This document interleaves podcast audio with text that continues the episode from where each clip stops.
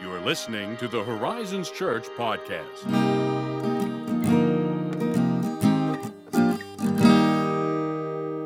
How you feeling this morning, Ethan? You know, I'm still waking up. Yeah, really? I get that. I get yeah, that. but it's also it's a dreary day. It is a And it dreary day. Really holds sway on my It state of being. does. I was literally thinking that when I got up this morning. Yeah, I was just feeling not down. Down is too strong a word, but it's like, oh, it's bleak It's lower- outside. I'm gonna lower gear. And I feel bleak in my soul. Which sounds worse than down, right? That's That that's putting it all a bit strongly, but I think part of the struggle is I just recently came back from Florida, yeah. my seminary coursework, and just so sunny and everybody's just so happy Are they? down there. Well, they are. I don't That's interesting. you know well it's interesting because there's a pretty big population of folks who come down there for classes that are from the far north where it's just always cold Yeah. and they are They're in a whole always thrilled to be there like just so happy so Interesting. anyway sharing their joy and uh, yeah and then i come back to this and it's, Mm. I like the palm trees. I'll give you that. palm trees are nice Beautiful. Love yeah them. and florida in the wintertime especially is great because it's like oh it's it's like you know three degrees here but it's 73 in florida That's the oh, way to be. please give me more you know Yeah. so anyway yeah i get the i get the weather thing that makes sense but here we are How about you? oh i mean you know other than what we just covered i feel pretty good Good news. yeah yeah got in my new shipment of coffee so been drinking that Ooh. it's What, good do you know what you got? the blend is called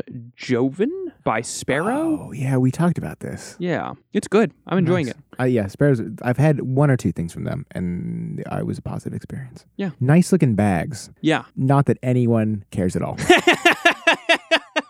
but they've got some nice design work going on. ethan the graphic designer cares Have you seen that the fonts? artist There's a beautiful serif. I actually don't know what their fonts are. Correct. So it is a serif. I'll serves, guess. yes. I mean, I had a 50 50 shot of getting that correct. You know what I mean? It's like, oh, it's Fair either enough. serif or sans serif, right? Like, that's basically your options. Oh, you can do scripts. Oh, excuse me. See, this is, Oh, I no. speak of that which I know not. I've darkened counsel without knowledge. Your head was in the right place. It was good though. Thank you. That's what is it? So, like, Oh. script would be, so like serif, sans serif would be like traditional print, and then script would be, I mean, you know, you do know. I know you said it with a question mark, but you're on script is like a cursive script, and uh, serif has the little f- feet on its edges, and sans serif is clean and simple. Black letter is like Old English, a lot of extra lines and swashes, Ooh. calligraphic. um, Okay. if that's how you pronounce the word, I only see it written because fonts don't say they're so, they're on the page. But uh, yeah, and what is that called again? That that particularly old English black type- letter. black letter. Okay. Yeah, if you were to if you were to say look up black letter fonts, that's your category. Yeah, gotcha, Yeah, gotcha. yeah, yeah, yeah. Yes, that's would be like when I go to places that have old English Bibles, like the yeah. the old Wycliffe and whatnot. That would be If you were going to find a have. font to match that, you'd be searching in the black letter category. gotcha. How about that? psh. I just learned something new. Yeah. Nice. It'd be really embarrassing. I was wrong. we get a letter from somebody. Dear Ethan, but based in the you know the commerce experience of buying fonts, that's what I've uncovered. anyone's going to be an expert in that, it's you. Sp- Spending money on fonts. oh. Oh, well, on a completely different topic.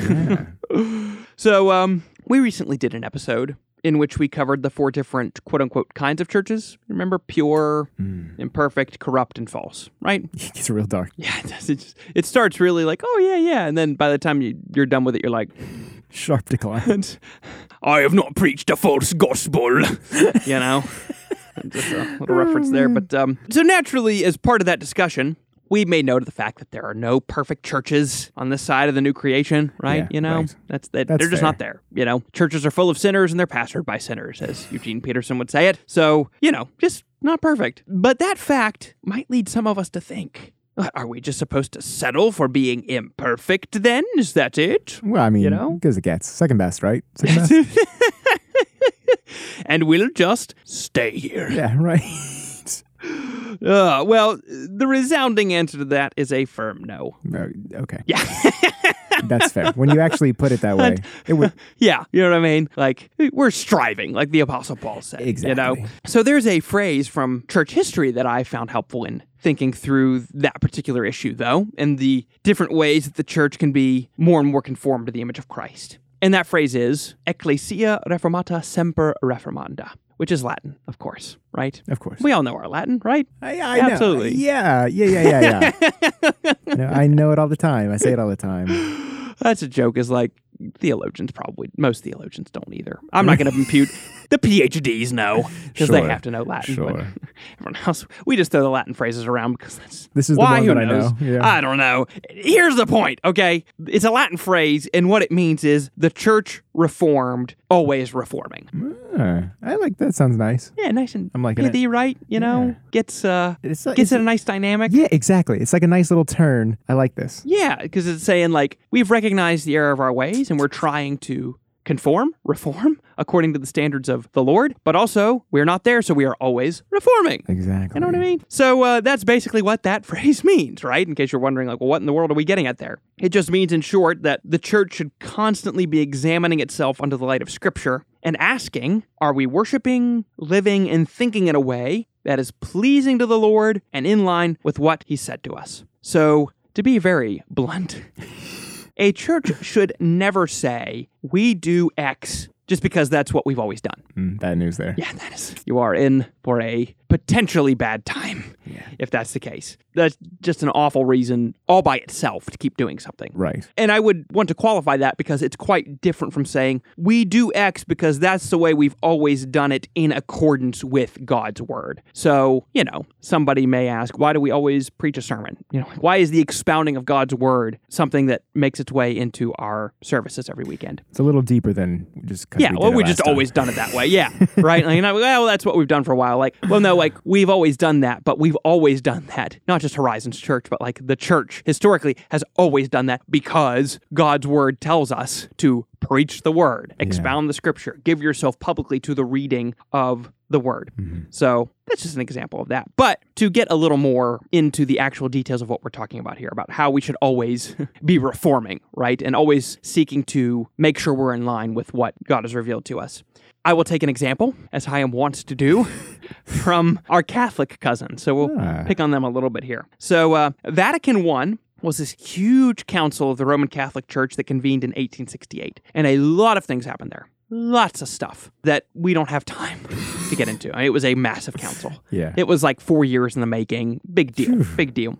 But I do want to draw our attention to some comments that were made about papal authority there, about the power that the Pope possesses over. I was trying to find another P there to really make it alliterative. I was doing that like I was just like throwing off there. Over, over. Oh, oh, because the word Yeah. over is. Um, I can't figure that one out either. Yeah, but anyway, at any point, it's about the Pope, right, and the power that he possesses. So here is an article from Vatican I. Wherefore, we teach and declare that by divine ordinance, the Roman Church possesses a preeminence of ordinary power over every other church, and that this jurisdictional power of the Roman pontiff, the, Rome, the Pope, the Bishop of Rome, is both episcopal and immediate, both clergy and faithful of whatever right and dignity, both singly and collectively, are bound to submit to this power by the duty of hierarchical subordination and true obedience. And this not only in matters concerning faith and morals, but also in those which regard the discipline and government of the church throughout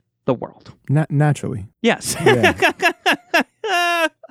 now, there is an example, to oversimplify a bit, of a church that says we keep the authority of the Pope because that's what we've always done. Like we just, this is the case, okay? By divine, they said by divine ordinance, Yeah. right? And actually, if you read through the rest of Vatican One on papal authority, there are several sections on it, naturally. Hmm. And they talk about this in such a way as to frame it as if I think actually the exact words are almost something like the authority of the Roman bishop has always been recognized Yeah. throughout the church. Always, right? Right. A small problem with that is that historically the bishop of Rome was not viewed this way. What? Really? Yeah, like very, very legitimately, Ooh, not that's- always viewed that way. So that means that even if your excuse was like, well, we do it because we've always done it this way, the church has always done it this way. well, one, that's a bad reason, but two, you're also wrong. like that has not always been the case. The doctrine, if we want to call it that, of papal authority has developed over the history of the church. That doesn't It is me. not what the Roman church has always said it is. Mm-hmm. Okay. So you have this great pastor theologian named Gavin Ortlund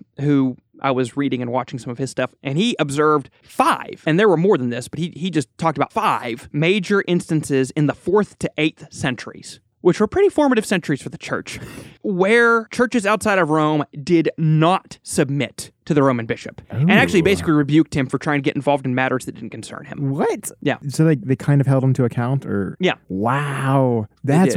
I've never even kind of heard about. I didn't even know this was a thing. Yeah, no, that is definitely That's a wild. thing. Yeah. So the definition and dogma of papal authority as it's represented in Vatican I and other councils, it was not always recognized that way in the church. Yeah. Which is their problem is their I don't want to get on a dry diatribe here, but like there's no room for the development of the dogma according to their own definition of it. Yeah. So like if there's development, it's automatically like canceled out. Like you you just said there was no development. Like you It's said like- it was always this way. Things have to break and go wrong so that you can develop something in order to address those. Cons- like that's just Yeah. naturally a part of something. Yeah. Interesting choice. Yes. And you may ask, why do I bring that up? What does that have to do with the discussion at hand of like always reforming and trying to make sure we're in line with Scripture? Well, when the Protestant Reformation happened in the 1500s, the Protestant Church refused to acknowledge supreme papal authority. They were adamant that the Pope is not the vicar of Christ. Like, he does not represent solely in himself Christ on earth, and he does not have ultimate final authority over all the churches. So, the Catholic Church was already saying things similar to what was articulated in Vatican I, and the reformers were like, listen, the authority of Rome's bishop was certainly not always like this. They were quoting the church fathers and saying, look, like mm-hmm. this is not accurate. This is not the case. And so what they did is they reformed. They sought to bring the churches in line not with some whimsical standard that was like, oh, yeah, this is what Rome does, and therefore we're going to do it. It's like, no, no, no. What does God say we ought to do? And let's do that. Which is a frequently misunderstood part of the Reformation. Is mm-hmm. people think, oh, look, Luther and the gang and everyone was trying to create a new church. This wasn't Vatican the sequel. No, no. And and all along their stated goal always was to not create a new church, it was to reform the church, which is why it's called the, The Reformation. Reformation. It, it- they had no no desire to create something new, quote unquote. But anyway, another topic for another day. Now, on the flip side of this, when we talk about reforming and trying to make sure we're in line with scripture, that is not to say that we ought to ignore church history, councils, creeds, confessions, or the like. I mean, that's that was part of how the reformers worked their reformation was by pointing to the church fathers and church history to saying like look rome you're out of step here with what historically the christian faith has held to for its history all this is to simply say that councils creeds church history confessions they are not the highest authority they submit to scripture as the highest authority scripture is the norming norm and then you have other norms that are normed by scripture right like all that, That use the word quite norm. a sentence. That is, isn't it? All I have to say is like, for example, the Apostles' Creed. I am completely comfortable saying the Apostles' Creed is binding on the church. Okay. Like, if you are going to be a Christian who confesses the one true faith handed down once for all to the saints, the Apostles' Creed is a binding creed. But the reason is not because, oh, it's a creed and the church liked it. The reason it's binding is because it is an accurate and faithful summary of apostolic teaching. So, like, whatever faithfully conveys the message of Scripture is binding because it finds its authority and root in Scripture ultimately, not by virtue of the fact that it's simply a creed that the church, like, Yeah. oh, the church came up with this, therefore. Yeah, that's a good example. Yeah. This one, however, the one I'm about to bring, might not be a good example. you might need to rehabilitate the discussion. I love rehabilitation and reformation. Ah! So when you when you first translated the Latin, like Church Reformed, always reforming, Yeah. it reminded me of. Okay, everyone, just hear me out before you email. Please hear me out. it put me in the, in mind of this kind of desire to be continually available to deconstruction. Pause, everyone. It's okay. Because I will grant that is a word with a lot of baggage for different people. Yeah. But it's a flexible word, so just bear with me. Yep. Because I probably don't mean what you think I mean if you're starting to sweat. E- yeah, Ethan is like Ethan's going to abandon the faith. No, exactly. It's not. Yeah. It's not what I'm saying at all. But I, uh, I think, for example, I don't like tradition for the sake of tradition. Sure. And part of that is like it is uh, a desire of mine to kind of, I don't know, I, I kind of bristle at things sometimes unnecessarily. hey, Um, yeah. But I want it to mean something. I want it to have weight. Mm-hmm. So simply inheriting that is not enough. It's not enough to me that it meant something to someone else. That's Mm-hmm. nice. It can be a nice thing. It doesn't have to be, you know, a negative. I don't have to be against it. It's just like, okay, cool for you. Um, you know, but I think more to the root of this, I get this weird kind of delight when, after years of having maybe an untested theological framework or, or Mhm. idea of something or concept, that I have this moment of revelation when someone much wiser than I will ever be, who has actually done the hard work, explains a piece of scripture more clearly and with Mhm. greater context. And that transforms the understanding that I once held to kind of dispel the misconceptions I really was so sure of. Yeah. I don't really have a problem using a word like deconstruction in this context, but I think always reforming does an equally, maybe even a better job of, of kind of explaining that. Because, like, Yeah. I super love that we should be constantly examining these things that we hold dearly under the light of scripture. Yeah. Like, to, to like, does this hold up? Yeah. Is it really, you know, up Yes. to, does it measure up to what we should be holding Yeah. as opposed to us, I think, becoming uh, kind of lax and assuming because we hold it and because, well, surely we believe all these other things that our assumptions are definitely correct. They're Yeah. definitely probably not. you know what I mean? Because like we're we're not the perfect version of the church. Right. We are still imperfect, but Yeah. we should still strive to examine and reshape and reform our misconceptions. Yes. And I think that is like so delightful. Really. Yes. I find that an invigorating task because it means Yes, there's always exactly. something to learn and grow toward and strive toward and something more of God to learn about in that case. It's like kind of a relief Yeah. because it's I don't know. I think there's something relieving about recognizing that I held on to like maybe baggage or or just unhelpful beliefs that Mm-hmm. that kind of that weighs you down. And when you're able to kind of shed that and be like, actually, that's not the heart of Christ. Yeah. You know, let Mhm. that let that reshape you. Let that Yeah. reform you. Yes. Unless, unless of course you have heartburn about that word too. I find it helpful. oh, but yeah, and I think um, as a final, even example of that, very pertinent is I've mentioned his name on this podcast once or twice, but probably the greatest systematic, dogmatic theologian of the Protestant church of the last century was a guy named John Webster. You just weren't going to be smarter than him. Like, there's just no way. I mean, like, you right. just. No one. Like if you go back and like watch videos of him or listen to him talk, you're struck by his humility. Like Mm-hmm. very much, he's not one of these bombastic guys who's wearing all his learning on his sleeve. I mean, he can talk cogently about anything. It feels like he just truly like a brilliant, brilliant. And he died tragically early. This was six years ago, and he was only 60, 61. Oh, this is all more Um, recent than I would have. Yeah, and he was working on his own dogmatic, systematic theology that like everyone was like, this is going to be a big thing for the church. Hmm. And he died before he could even like get the first volume done, which is sad. It's interesting. I Um, wonder, I wonder if he died before we could turn it into an idolatrous. That's maybe that was yeah, like the Lord was sparing him, his legacy, and us.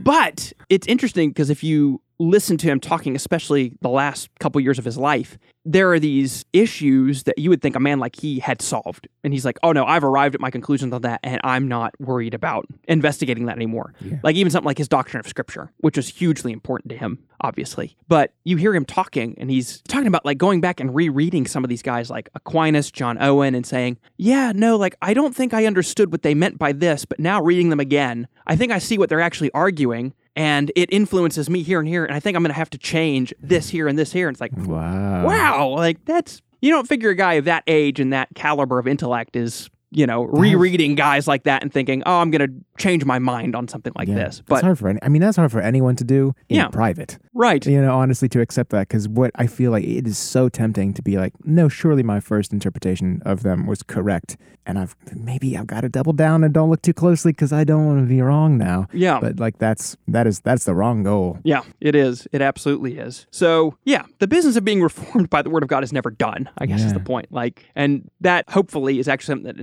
inspires some excitement and some hope because, Yeah. like, that means you just have the infinite depths of God to continue to plumb. And there's always more to learn and know about Him. And in the words of Paul in Ephesians 4, we are to continue to try to conform ourselves to that until we all attain to the unity of the faith and of the knowledge of the Son of God, to mature manhood, to the measure of the stature of the fullness of Christ, so that we may no longer be children, tossed to and fro by the waves and carried about by every wind of doctrine, by human cunning, by craftiness and deceitful scheme. So that is the the goal is not to say, I've arrived at this perfect solution and I'm not going to let that go, but rather to say, am I conforming to the image of Christ? So Yeah, there we have it. very nice. Yeah. So Thanks as always for listening. And if you found this content helpful, if perhaps it's brought to mind some areas where you'd like to do some further investigation or anything, you can email us at podcast at horizonschurch.net with questions. And if you want to leave us an honest five star review, we'd appreciate that. We would. That would be great. Would be you can help us Yeah. reform our practices if we need to. Or you can just confirm us in our.